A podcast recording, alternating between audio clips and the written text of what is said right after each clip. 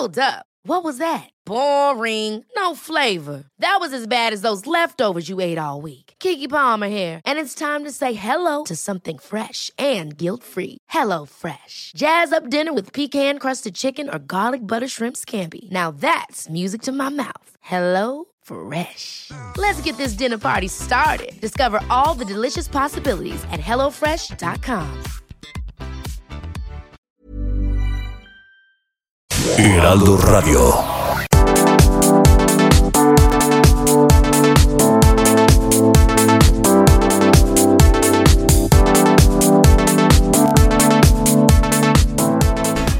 Las noticias. ¿Qué tal? ¿Cómo le va? Buenas tardes. Estás a punto de escuchar Yo soy Javier Alatorre. las noticias con Javier Alatorre. La vamos a pasar muy bien. Comenzamos. No cabe duda que es más fuerte la costumbre. Se nos apagó la lumbre y si nos salvamos esto es que no existe el amor.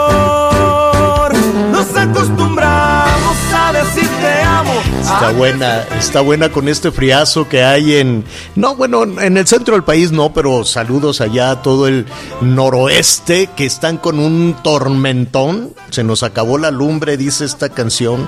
Eh, bueno, se llama El amor de la costumbre, calibre 50. Está difícil de cantar. Esa sí está difícil de cantar. Pero bueno, eh, ese es otro asunto. Tenemos mucha, muchísima información en desarrollo esta tarde, así es que vamos rapidito presentándonos y saludando amablemente. ¿Cómo estás, Anita Lomelí? Hola Javier, ¿cómo están? Muy buenas tardes. Miguel Aquino, qué gusto saludarlos. Pues bien, Javier, aquí viendo que ya está en cuarentena la tripulación del vuelo donde eh, viajó el presidente de la República y que ya están con la lista de los pasajeros en mano, pues para checar, no sé si les van a hacer una prueba o qué va a pasar, pero sí sería interesante ver el seguimiento que, que se va a hacer en relación de este tema. Yo me quedé desde ayer, después, desde el fin de semana que, que el presidente pues había eh, volado, se queda uno pensando, bueno, y tanta cosa, código QR, cuestionarios y demás, ¿cuántas personas contagiadas han, han eh, volado y difícilmente se busca la tripulación o se busca a los pasajeros? Ya lo vamos a, a retomar en un ratito. Miguel Aquino, ¿cómo estás? ¿Cómo estás, Javier Anita, amigos? Muy buenas tardes. Me da mucho gusto, mucho gusto saludarlos a todos nuestros amigos. Hoy vamos a estar en especial hablando de Sonora, que allá en Puerto Tierra, vaya pa- pa- paisajes que tienen, pero bueno, muy bajas temperaturas. Eh, fíjate que en este tema, Javier, que tú comentas de lo del avión, eh, esta- todas estas personas que volaron en, en este, para la redundancia, en este, en este vuelo de la Ciudad de México a Monterrey, bueno, pues tuvieron la opción de enterarse que uno de los pasajeros dio positivo porque es el presidente de la República, porque todo el mundo se enteró de esto. Pero si hubiera sido una persona común y corriente, ¿cómo se hubieran enterado o qué hubiera sucedido? Eh, nosotros, por ejemplo, que a pesar de la pandemia, por cuestión de trabajo, tenemos que seguir viajando, ¿qué es lo que tendríamos que hacer en caso de que hubiéramos resultados positivos? Notificarle a quién o a qué autoridad o solo a través de Claro. nuestras redes. Creo que No, nada que más te- te- durante este te fin de semana, señor, Nos demuestra o nos deja ver una falla que por ahí estamos teniendo de comunicación, porque insisto, lo del presidente Fíjate que- todo mundo, pero ¿y si no? ¿Sabes qué? Mm. Antes de viajar, eh, ahorita, te hacen llenar un... cue- Antes de entrar y que entregues tu, tu boleto para dirigirte a, a la sala que te toca para abordar, ah, tienes que llenar un cuestionario en donde te dicen que si estuviste en contacto con una persona enferma, que si has estado enferma, que si estuviste, pero también muchas especificaciones que tienen que ver con, con, la, con la enfermedad y tu estado de salud y te toman la temperatura. De ida lo hicimos de manera digital. De regreso, de Oaxaca para acá, te dijeron, bueno, pues ya llena una hojita. Una hojita. Y llenas la hojita y dices, no la pierdas que te la van a recoger. Y por supuesto la hojita sigue en mi bolsa porque nadie me la pidió. Entonces, sí hay un esfuerzo interesante, no sé si por parte de la Ciudad de México y pues algunos estados se vuelve un desorden, pero lo, lo interesante sería que hubiera una base de datos para poder realmente rastrear. Porque si no, pues ni lo intentes, Miguel. Yes, pero, claro. pero aquí lo más importante, por ejemplo, yo recientemente eh, viajé a la Ciudad de México de Cancún, mañana voy a hacer lo mismo, eh, yo, yo siempre bajo mi, mi código QR. El asunto es este, en caso de que yo viaje, por ejemplo, mañana de Cancún a México y que resulta que en estos días yo doy positivo, ¿A quién le aviso para que le avise a la gente que viajó conmigo? Esa es la pregunta, que fue lo que sucedió. El presidente, pues, bueno, viajó en ese en ese vuelo y todo el mundo se enteró. Y pues todo el mundo lo vio que estaba en ese vuelo y dicen, ah, bueno, yo iba en el vuelo del presidente, me pongo en cuarentena. Pero si no fuera una persona no, conocida... No hay forma de que alguien tenga la, la, honestidad de informar. Lo vamos a retomar, es un asunto, es un asunto muy complicado. Hay información en desarrollo eh, en este momento que también está muy, muy interesante, que tiene que ver con un... Pues, ¿qué le diré? no necesariamente era un político, pero es un exfuncionario en el gobierno de Enrique Peña Nieto que sintetiza, si no me equivoco, Miguel Anita, todo lo malo que pueda tener el perfil de un político. Qué barbaridad.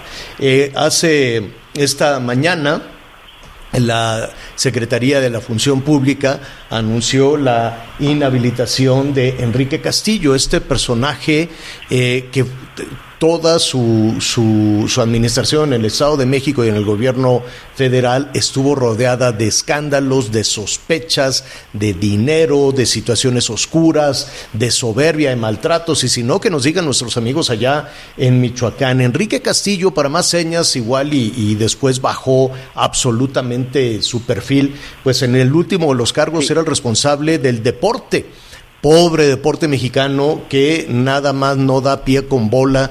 Eh, parece que, que, que, ponen ahí a puros personajes de, de premio político y no ha podido tener una buena dirigencia desde hace mucho, muchísimo tiempo. Siempre hay escándalos de, de sobornos, siempre hay escándalos de robo, siempre hay escándalos de fraude. Los deportistas no tienen ningún apoyo. Bueno, pues ya le ofreceremos ahí algunos detalles de por qué se, se le inhabilitó. Por lo pronto le están revisando las cuentas bancarias y no ha podido explicar ese dinero, Miguel.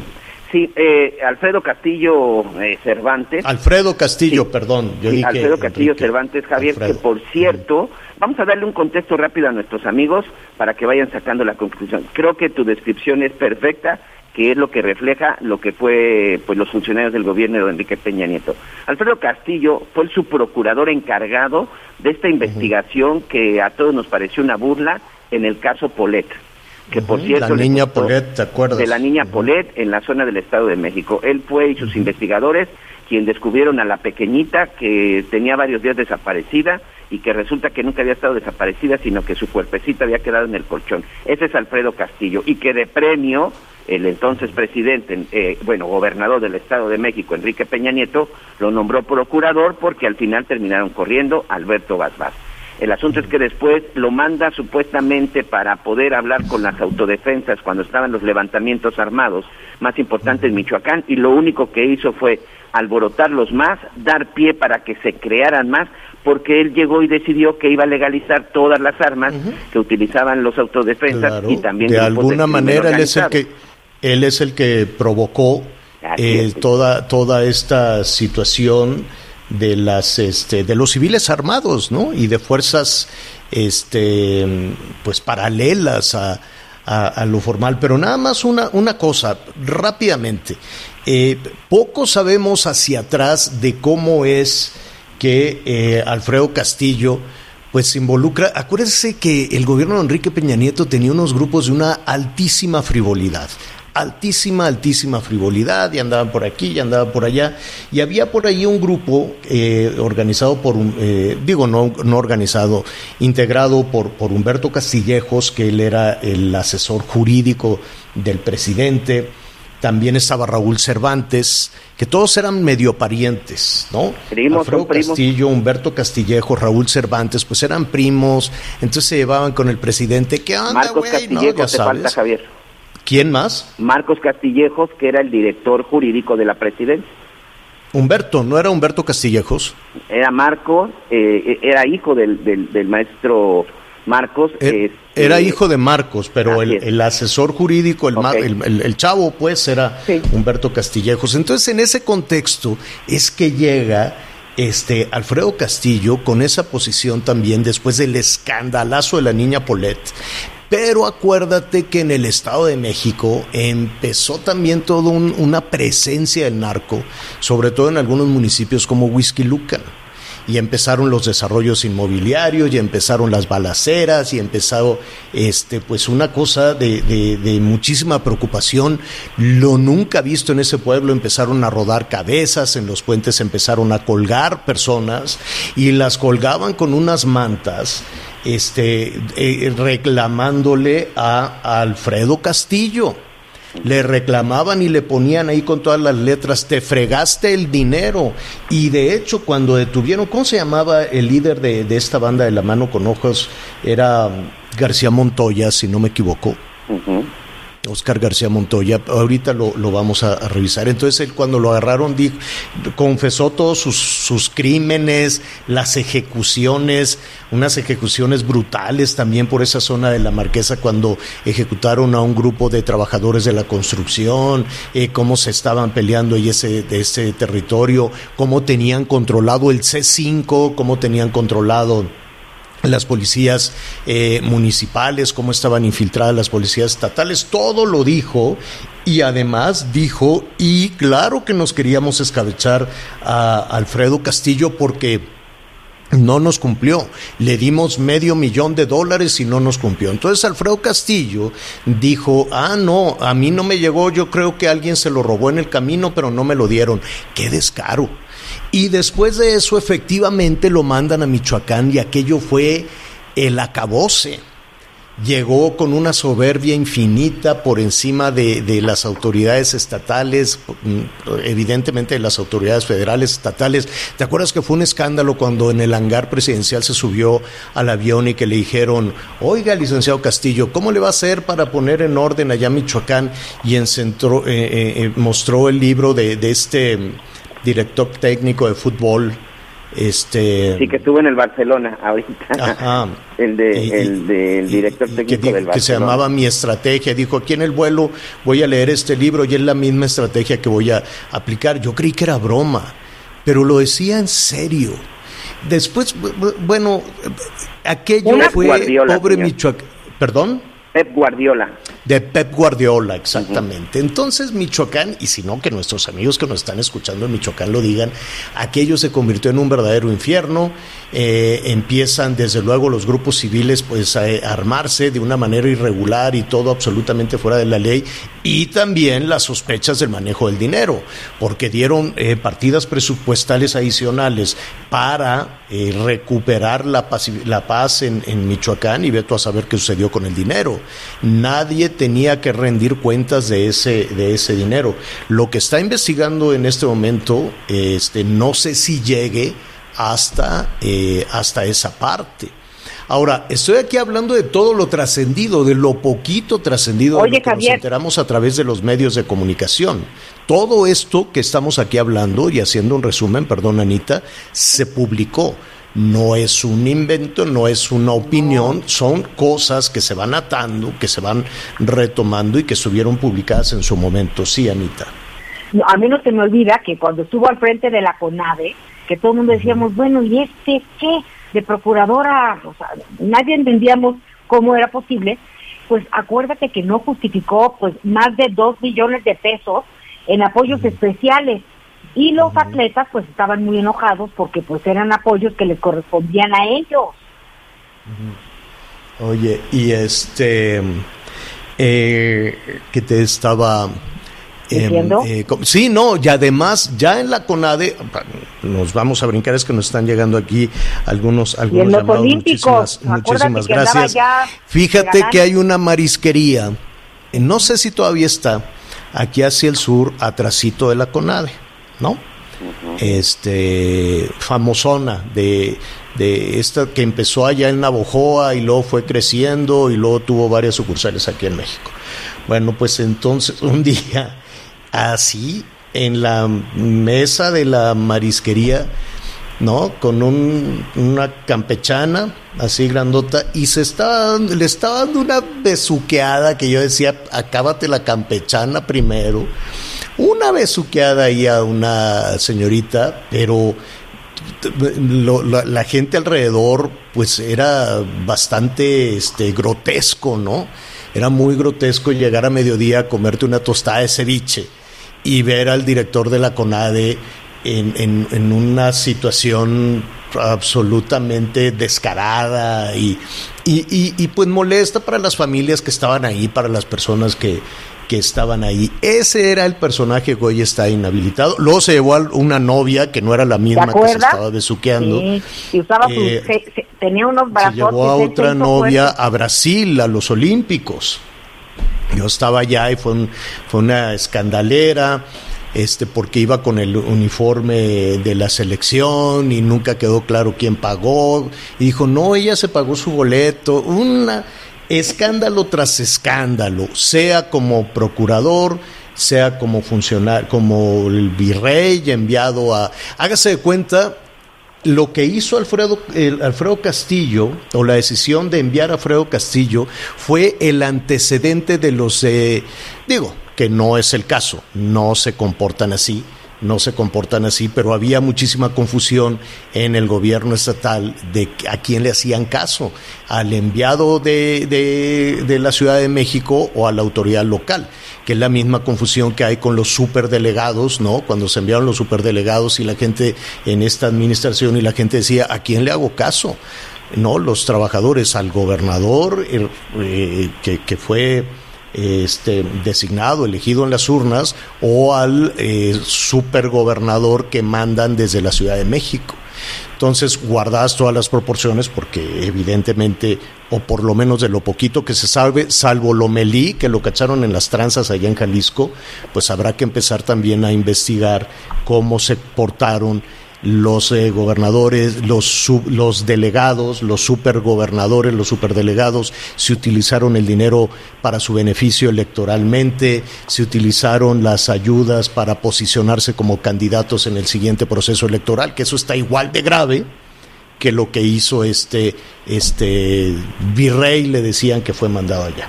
Bueno, en términos generales, ese es el personaje eh, créanme que no costaba muchísimo la, investigación porque iba dejando rastros por donde quiera. Así de soberbia era la administración anterior. Iban dejando rastros por donde quiera. Es más, de, es, de, él, de ese mismo grupo, acuérdense que Raúl Cervantes, cuando lo sacan de ser procurador, se fue muy enojado en el contexto del caso Odebrecht. Le dicen, ah, sí, bueno, pues ya te vas. Entonces dijo, ahí en el cajón, no, en el cajón a mano derecha, abre y ahí dejé ya el folder para la consignación del... Em, del hoy, pues ya no se sabe qué condición jurídica tiene este Emilio Lozoya. Y antes de irse, y todavía en la administración de Peña, dijo, ya está todo listo para la consignación del caso Odebrecht, son 5 millones de dólares, ta, ya está todo listo.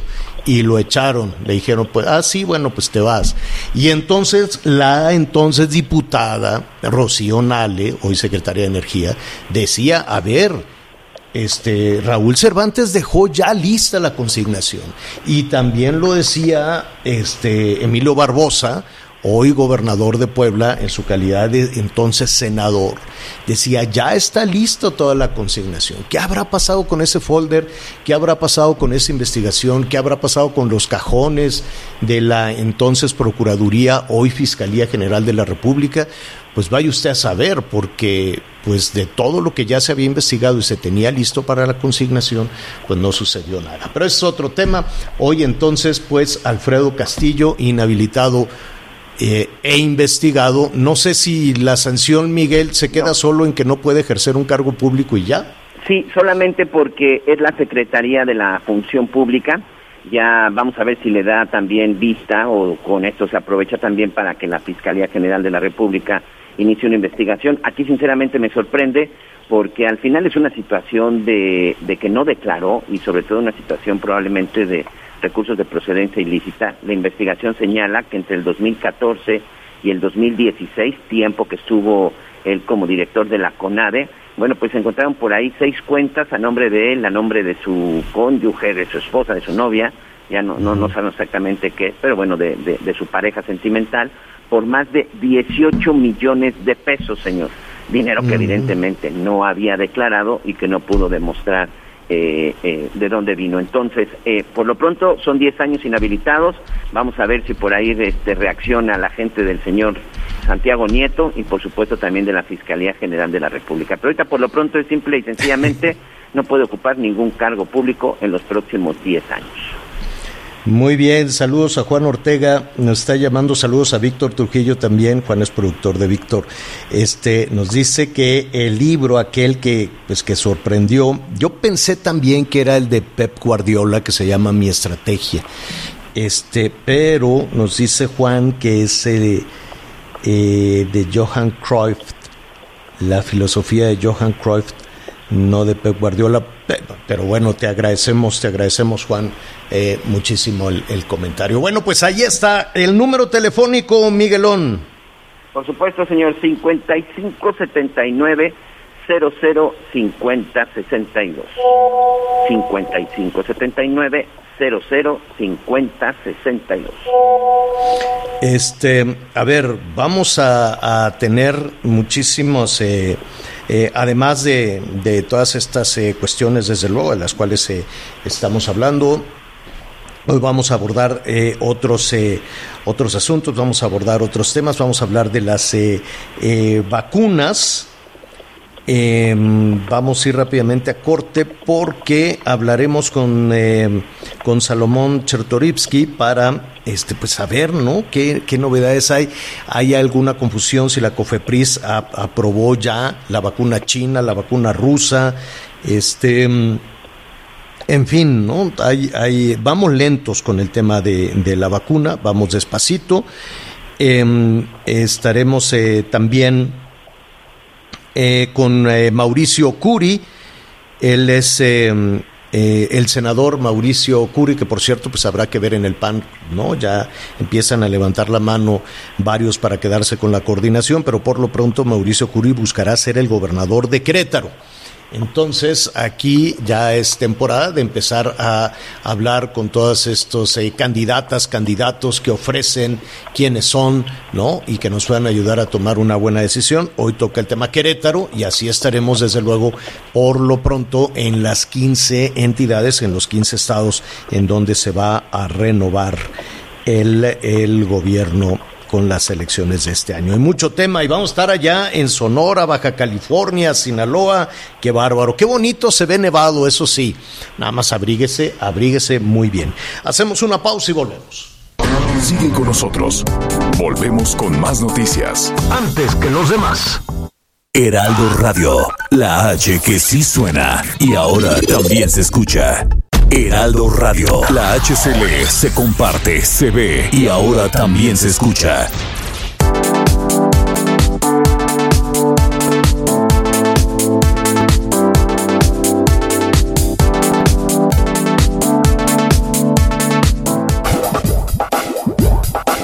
Todavía hay más información. Continuamos. Las noticias en resumen.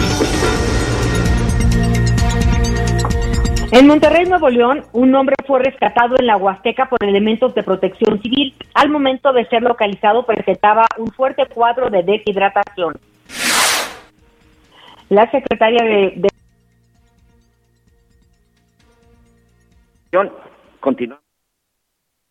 Continuamos. La Secretaría de Salud de Jalisco informó sobre el robo de 135 dosis de vacunas y medicamentos en los que se encuentran vacunas de TDAH, rotavirus y hexavalente, entre otras. En el barrio fuerte incendio en dos locales de ropa ubicados en la calle Rinconada y Rivero. Vecinos denunciaron que el fuego fue provocado. Y atención, hoy el dólar se compra en 19 pesos con 72 centavos y se vende en 20 pesos con 23 centavos. El reporte carretero. Muchas gracias. Continuamos con más información. Atención en el Estado de México, en el kilómetro 5 de la carretera que va de Santa Bárbara a la zona de Izúcar de Matamoros, esto más o menos por la zona de Amecameca. Bueno, pues tenemos ahí un accidente. Ya se está restableciendo poco a poco la circulación, pero todavía hay asentamientos, así que por favor a manejar con precaución. Y para nuestros amigos en Chiapas tenemos presencia, un grupo de personas a partir del kilómetro 1 de la autopista Tuxtla Gutiérrez a San Cristóbal esto a la altura de Chiapas de Corzo. Y para nuestros amigos en Chihuahua y Sonora, continúan los cierres a la circulación y el dispositivo de la Guardia Nacional porque hay muchas partes de la carpeta asfáltica que se encuentra cristalizada debido a las bajas temperaturas. Es el caso del kilómetro 60 al 78 en la zona de Agua Prieta y también hacia la zona del Valle. Por favor, a manejar con mucha precaución.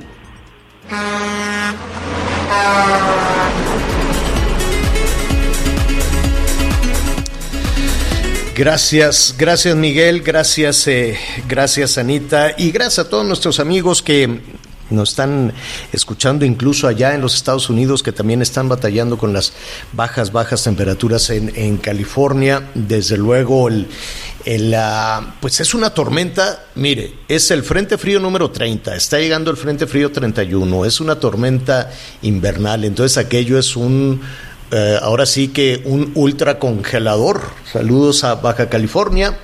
Estamos recibiendo allá también muchísimos eh, reportes a nuestros eh, amigos en, Sonora. Mire, e incluso en Sinaloa han bajado muchísimo las temperaturas. Así es que en este momento vamos a ver cómo están las cosas, qué medidas se deben de, de aplicar. Yo sé que es muy atractivo ir a la sierra ir a ver eh, los paisajes nevados, pero vamos a escuchar las recomendaciones que nos hace Ricardo Vázquez Aguayo, él es el coordinador estatal de protección civil en Sonora. Ricardo, ¿cómo estás? Muy buenas tardes, buenos días para ti. Buenos días, buenas tardes, licenciado, un gusto saludarle. Al contrario, ¿cómo amanecieron con esta tormenta? Es la número 8, si no me equivoco. Eh, nosotros aquí en Sonora tenemos la número 7, con el frente frío número 32. Ándale, ya te digo, es que han ido, han ido muy seguiditos, ¿no? De, del 30 al 31 llegaron casi parejo y estamos ya en el, en el Frente Frío número 32. ¿Qué efectos ha tenido? Pues las bajas temperaturas y como bien lo comentan, el Frente Frío 31 avanzó rápido por el estado de Sonora dejando las primeras nevadas en la parte norte y en la Sierra con Chihuahua, en la parte alta del estado de Sonora. Más o menos qué temperatura les han ¿Qué, temperatura les han reportado esta esta mañana? Eh, esta mañana tenemos temperaturas menos 5, menos 8 y menos 9 en Mesa Tres Ríos, en uno de los municipios que colindan con el estado de Chihuahua. Ahora, eh, para muchas eh, personas, eh, pues resulta muy, muy atractivo, ¿no? Eh, hay que recordar a nuestros amigos en, en el resto de, del país que las temperaturas en, en esta región del país, en Sonora, en, en Chihuahua, Durango incluso, pues dentro de pocos eh, dentro de pocos meses, dentro de pocas semanas me atrevería a decir comenzarán a comenzarán a cambiar, ¿no? Hay temperaturas que pueden llegar a ser extremas. Entonces, con esto pues muchas personas no están muy familiarizadas con el eh, con el pavimento, con las carreteras, los vehículos no tienen las condiciones suficientes, pero la gente quiere ir a la nieve. ¿Qué se puede hacer?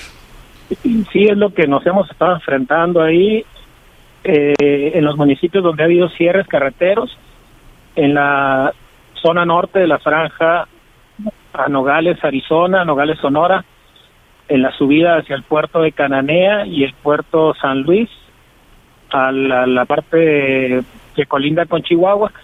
Esos municipios ha habido cierres carreteros y la gente se queda varada en estos puntos porque van y visitan, les atrae eh, hacer la visita con la familia de estas partes nevadas y como bien lo comentan, no están impuestos, eh, somos una parte desértica, eh, que si bien cada año se presentan nevadas en esta parte, pero pues es algo muy atractivo para esto y estamos solicitando eviten hacer este, esta parte y se queden varados. Los municipios donde se hacen los cierres son municipios muy chicos y no tienen la capacidad para darle alojamiento a estas personas. Todo esto, desde luego, que tiene, tiene varios, eh, varios puntos de vista, porque para, eh, para los productores del campo, por ejemplo, pues eh, el hecho de que estén las nevadas con el tiempo va a dejar una buena cantidad de, de humedad de humedad en la tierra que puede ser de beneficio para los productores, ¿no? Entonces, por un lado sí habrá que tomar precauciones, aunque por otro lado es una buena noticia. Sí, de hecho tenemos el reporte de los últimos meses, del último año en Sonora, tenemos la declaratoria de desastre por sequía severa. hasta estas eh, primeras lluvias del año y, estas primeras nevadas que todo esto va, va a dejar pues una humedad en la tierra eh, bastante generosa. ¿Cuál es el pronóstico para las próximas horas? Y esto te, te, lo pregunto, Ricardo, porque en medio de la situación en la que estamos viviendo, pues es inevitable hablar de, em, de que algunas personas se vacunaron contra la influenza, pero no fue suficiente. Eh, tenemos encima la pandemia. ¿Qué color de semáforo tiene en este momento Sonora? Es rojo, si no me equivoco. Sonora tenemos el semáforo naranja, ah, naranja. pero sí tenemos ya siete municipios de los principales en rojo. En esta parte se hace una semaforización por parte de la Secretaría de Salud del Estado, que es una semaforización interna del Estado de Sonora, a excepción eh, de la que hace la Federación, que es naranja.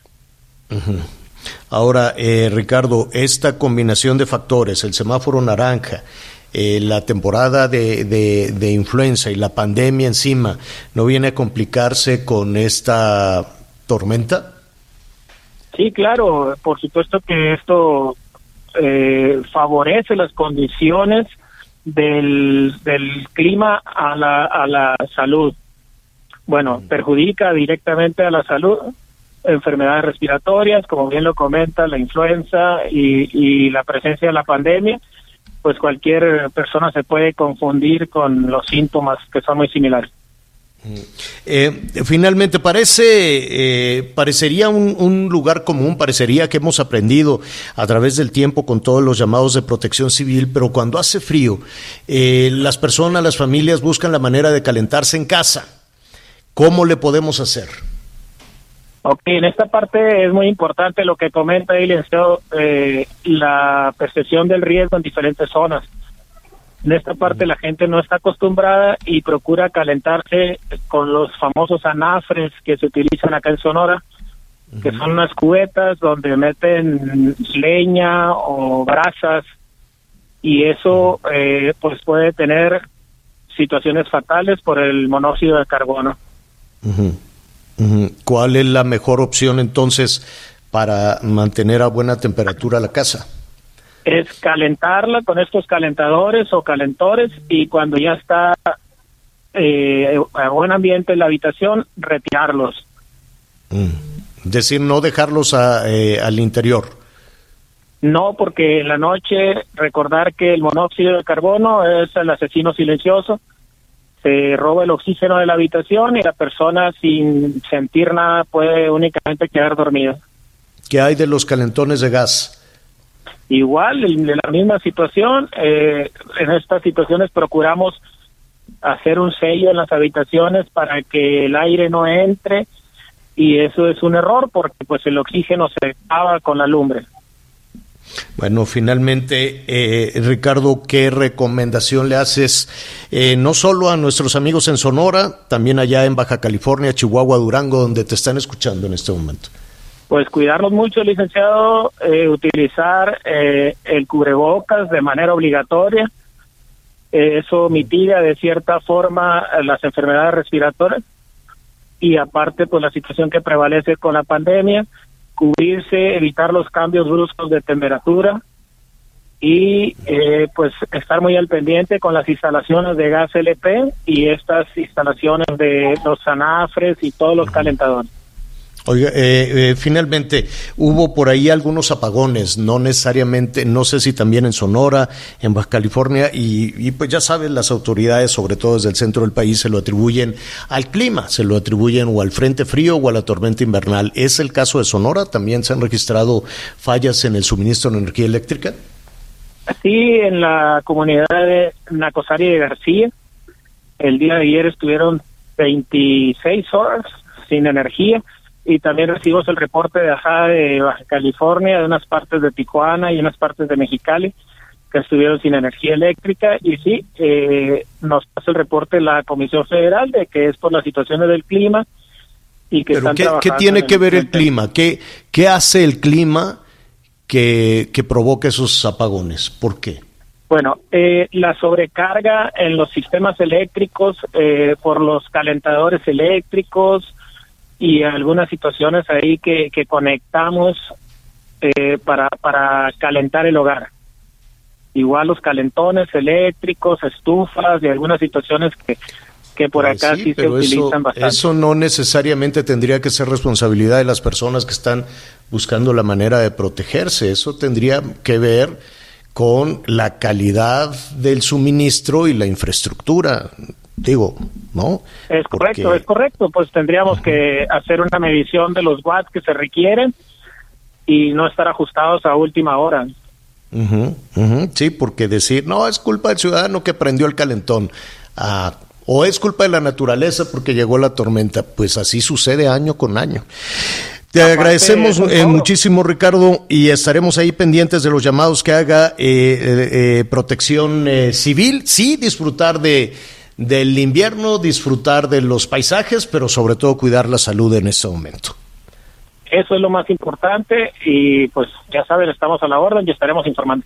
Gracias, gracias. Es Ricardo Vázquez Aguayo, el director de Protección Civil, coordinador estatal de Protección Civil allá en Sonora. Saludos a Baja California. Nos reportan que también es un friazo, así es. Ahí lo estaremos reportando. Bajas temperaturas, incluso hasta, bueno, Navojoa, que de pronto es un calorón, está a uno. En Sinaloa nos están reportando también hacia Culiacán muy bajas las temperaturas. Sí, es el invierno. Abríguese, abríguese muy bien. Eh, hay, por otro lado, pues altísimas temperaturas. Si no, nos lo están eh, reportando también nuestros amigos en, en Campeche. En algunas comunidades de Campeche están llegando casi a los 40 centígrados. Colima, Chiapas, Michoacán. Guerrero, ¿no? Entonces, así es de extenso nuestro país. Por un lado es un congelador y por otro lado temperaturas que pueden llegar casi a los 40 grados en estas entidades del sur sureste del país. Vamos a unos anuncios y volvemos. Sigue con nosotros. Volvemos con más noticias. Antes que los demás. Heraldo Radio, la H que sí suena y ahora también se escucha. ¿Qué tal amigos? Muy buenas tardes. Estamos en el espacio de Javier Alatorre, muy agradecidas. Y caballeros, por favor, no dejen pasar esta oportunidad. Ya viene 14 de febrero. ¿Y qué tal si el placer se prolonga un poquito más? Pau Sasso tiene toda la información. Mi Pau, adelante. Ay, sí, Moni, porque luego, luego estamos pensando qué hacemos, qué no hacemos. Pues yo les tengo la solución, porque ustedes no sé si recuerdan que existen pues, algunos tratamientos para ayudarnos a tener mayor potencia, mayor placer, que eran las pastillas azules. Pero lamentablemente, pues a muchos hombres les pasaban muchas cosas, dolía eh, les dolía la cabeza, se mareaban, hipertensión, incluso infartos. ¿Y para qué? ¿Para un resultado de cuatro horas? No, pues no. Llegó Black is the New Blue con la tecnología, fue avanzando, avanzando, avanzando y dijeron, ¿cómo podemos mejorar esto? Bueno, este tratamiento, este suplemento alimenticio les va a ayudar a todos los hombres a que tengan mayor potencia, mayor placer y no por cuatro horas, sino indefinido. Usted cuando quiera lo va a poder lograr y se va a sentir espectacular. Además de que ya no va a tener efectos colaterales, mi moni, olvídese del dolor de cabeza, de la hipertensión de los... Eso ya no pasa con este nuevo tratamiento maravilloso. Así que marque en este momento el 800 mil 800 mil para poder adquirir este marav- maravilloso suplemento alimenticio que se llama Black is the New Blue, el, el negro es el nuevo azul, que nos va a ayudar a sentirnos espectaculares. Es momento de entrar a esta nueva tecnología, mi moni. Y si marcan en este momento, en este momento, las primeras 50 llamadas en la compra del primero, se van a llevar el segundo completamente gratis. Así que van a poder festejar muy bien San Valentín. Llamen en este momento al 800 mil porque en la compra de uno, el otro se va completamente gratis. ¿Cómo ves, mi amor? Muy bien, no solo febrero, marzo, abril, mayo, junio, todo lo que resta del año, del año, perdón. Así es que a marcar en este momento 800 mil. Gracias, Pau. Gracias a ti, mi Moni. Regresamos. Heraldo Radio 98.5 FM. Heraldo Radio, la HCL se comparte, se ve y ahora también se escucha.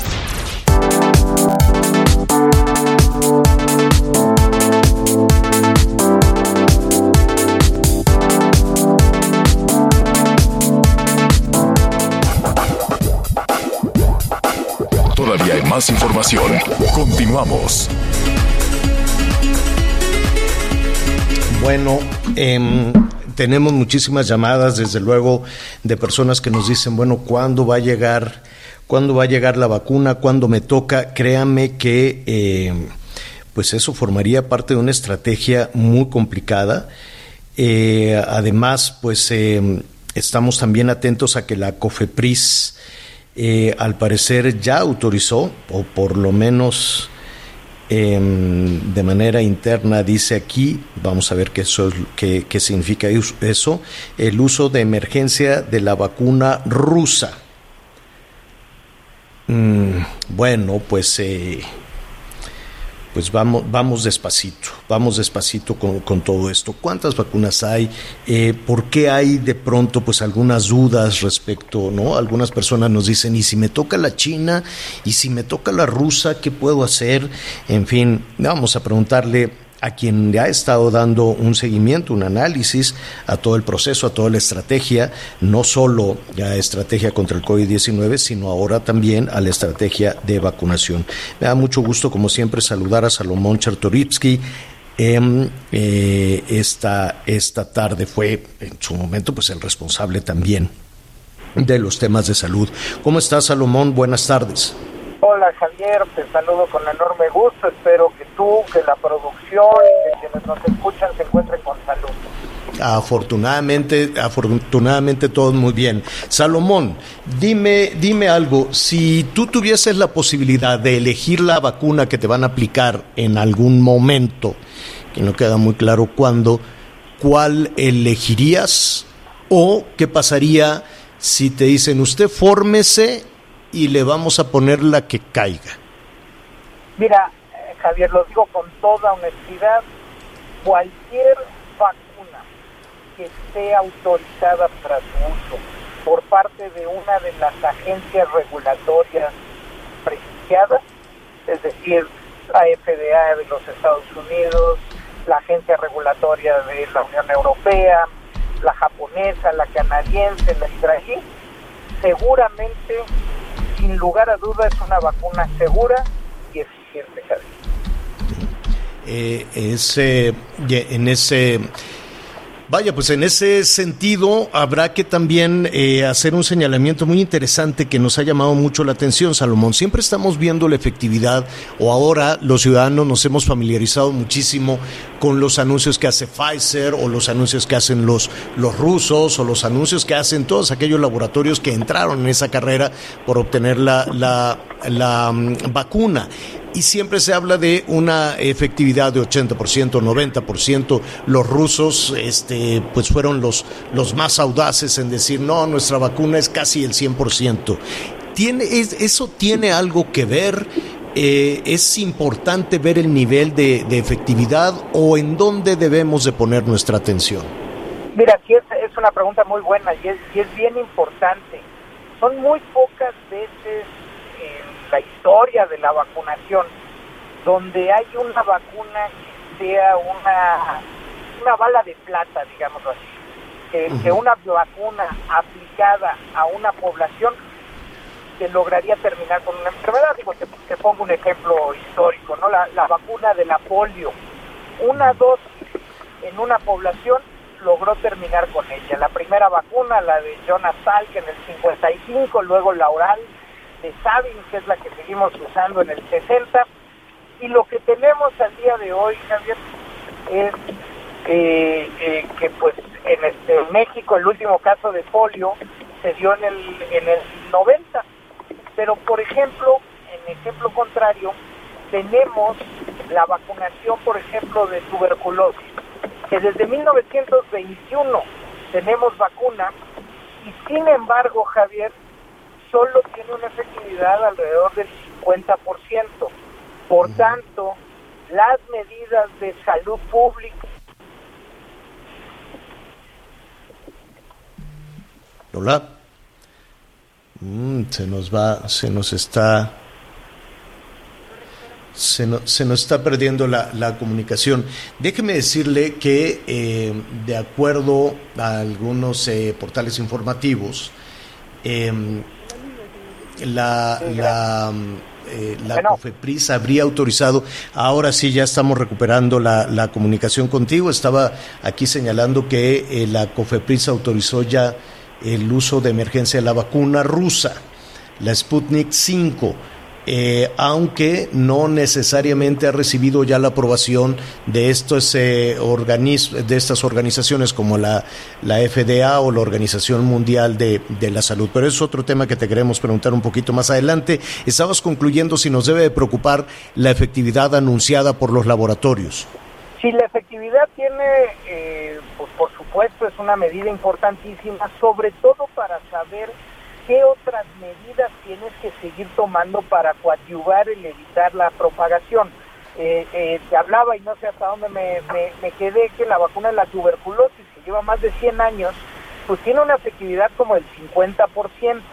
Por lo mismo, el continuar con las medidas de salud pública, de, agua potable, de, higiene y las medidas clínicas este, el ir mejorando los antibióticos, etcétera, pues siguen siendo fundamentales. Para ello es muy importante saber cuál va a ser la efectividad. La otra variable es la cobertura, es a qué porcentaje de la población lograste cubrir. Y sabemos que por lo menos tenemos que llegar a 70% de una población para poder generar lo que se conoce como inmunidad de manada o de rebaño el tener la cobertura en una población importante con una vacuna que tenga una eficiencia relevante es lo que te da al final de cuentas la posibilidad que en un territorio deje de haber contagio comunitario, Javier. con estas brigadas especiales son aproximadamente 10.000 brigadas integradas por 12 personas. ¿Será, eh, ¿Será la estrategia adecuada o suficiente para inmunizar al 70% de la población? Mira, yo estoy preocupado, Javier, porque primero, pues qué bueno que la Cancillería logró contratos para poder tener vacuna que según lo que se nos ha presentado, pues pudieran alcanzar en el tiempo cuando llegaran como para 115 millones de mexicanas y mexicanos. Pero la estrategia logística y de operación misma ha dejado muchísimo que desear ha tenido fallas en su presentación y en su planeación desde un principio. No se aprovechó a la estructura de vacunación que tiene nuestro país, que mira, desde los años 90 con el maestro Kumate y hasta este, hace dos años se había ido manteniendo y construyendo de manera importante y es súper relevante porque sí hay una formación de vacunadores, de médicos, enfermeras y de un personal que sabe lo que hace. En México se deben de aplicar más o menos 105 millones de vacunas cada año, pero esa estructura de vacunación realmente no fue utilizada y está casi casi siendo suplementada por una nueva invención. Al mismo tiempo, Javier, no hemos visto toda la planeación que requiere. Por ejemplo, necesitamos saber de los insumos, dónde, cuándo y a quién se le van a comprar las 200 millones de jeringas que se requieren, este, las cubetas, los guantes, las botas, las, este, las batas, perdón. Necesitamos saber cómo van los sistemas, porque esta vacuna que es su, su que requiere de dos dosis para tener un esquema completo, pues necesitamos saber con nombre y apellido a quién se vacunó para poderle dar la segunda dosis. Necesitamos el sistema que nos permita saber esto que hablaba yo, las coberturas, para saber que en un territorio específico, en un espacio de la geografía, ya se logró una cobertura específica. Necesitamos trabajar en todo esto para que realmente podamos pasar de tener vacuna, Javier, a tener vacunación, que no es lo mismo. Bueno, pues eh, apenas vamos iniciando con todo esto, Salomón. Tenemos eh, menos del 1% hasta el día de hoy, si no me equivoco, es el punto, el 0, 0, no, el, sí, el 0.5% de la población el 0.5% de la población y tendríamos que llegar a una meta del 70% de la población para esta inmunidad de rebaño, cosa que se ve todavía eh, cuesta arriba. Eh, la, la, la, buena noticia en todo esto es que ayer pues ya se pactó la compra de 24 millones de esta vacuna rusa, la Sputnik 5. Eh, ¿Te tranquiliza? ¿Te gusta la idea de que ya la COFEPRIS lo autorizó? A ver, primero lo, lo que decías es bien importante. Eh, lograr la vacunación muy probablemente eh, no va a iniciar de manera masiva, sino hasta mayo o junio. y creo que es relevante el no caer en triunfalismos que nos hagan bajar la guardia. Vienen los meses más difíciles, Javier. Estamos en el momento más álgido de la pandemia. El contagio está durísimo y el número de fallecimientos no cede. Tenemos que seguirnos cuidando, esto es fundamental. Segundo, el tema de la vacuna rusa está muy complicado porque hasta el día de hoy no han presentado los protocolos de investigación de la fase 3. Eh, el tener no solo los protocolos, sino los resultados es fundamental para que un comité independiente valore si esta vacuna puede ser eh, o se le puede otorgar el uso de, emergencia. Si esto no lo tenemos, Javier, pues es peligrosísimo pensar siquiera en empezar este, su aplicación. Insisto, hay que seguir también no solo a COFEPRIS, sino lo que hace o deja de hacer las agencias regulatorias serias en el mundo.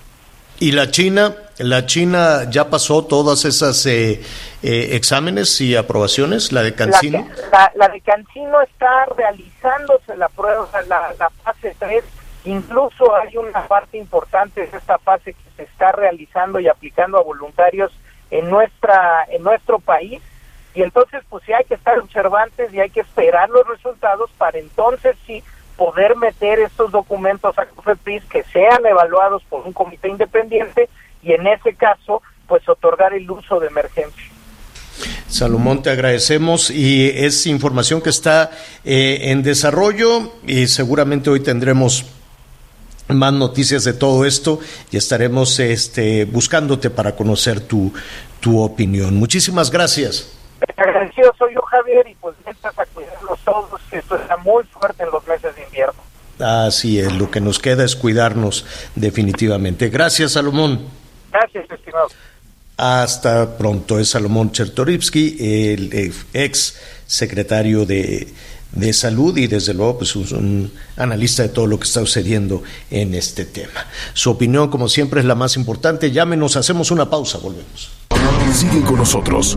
Volvemos con más noticias. Antes que los demás. Heraldo Radio, la H que sí suena y ahora también se escucha. Ever catch yourself eating the same flavorless dinner three days in a row? Dreaming of something better? Well, HelloFresh is your guilt-free dream come true, baby. It's me, Kiki Palmer. Let's wake up those taste buds with hot, juicy pecan-crusted chicken or garlic butter shrimp scampi. Mm. Hello Fresh. Stop dreaming of all the delicious possibilities and dig in at HelloFresh.com. Let's get this dinner party started.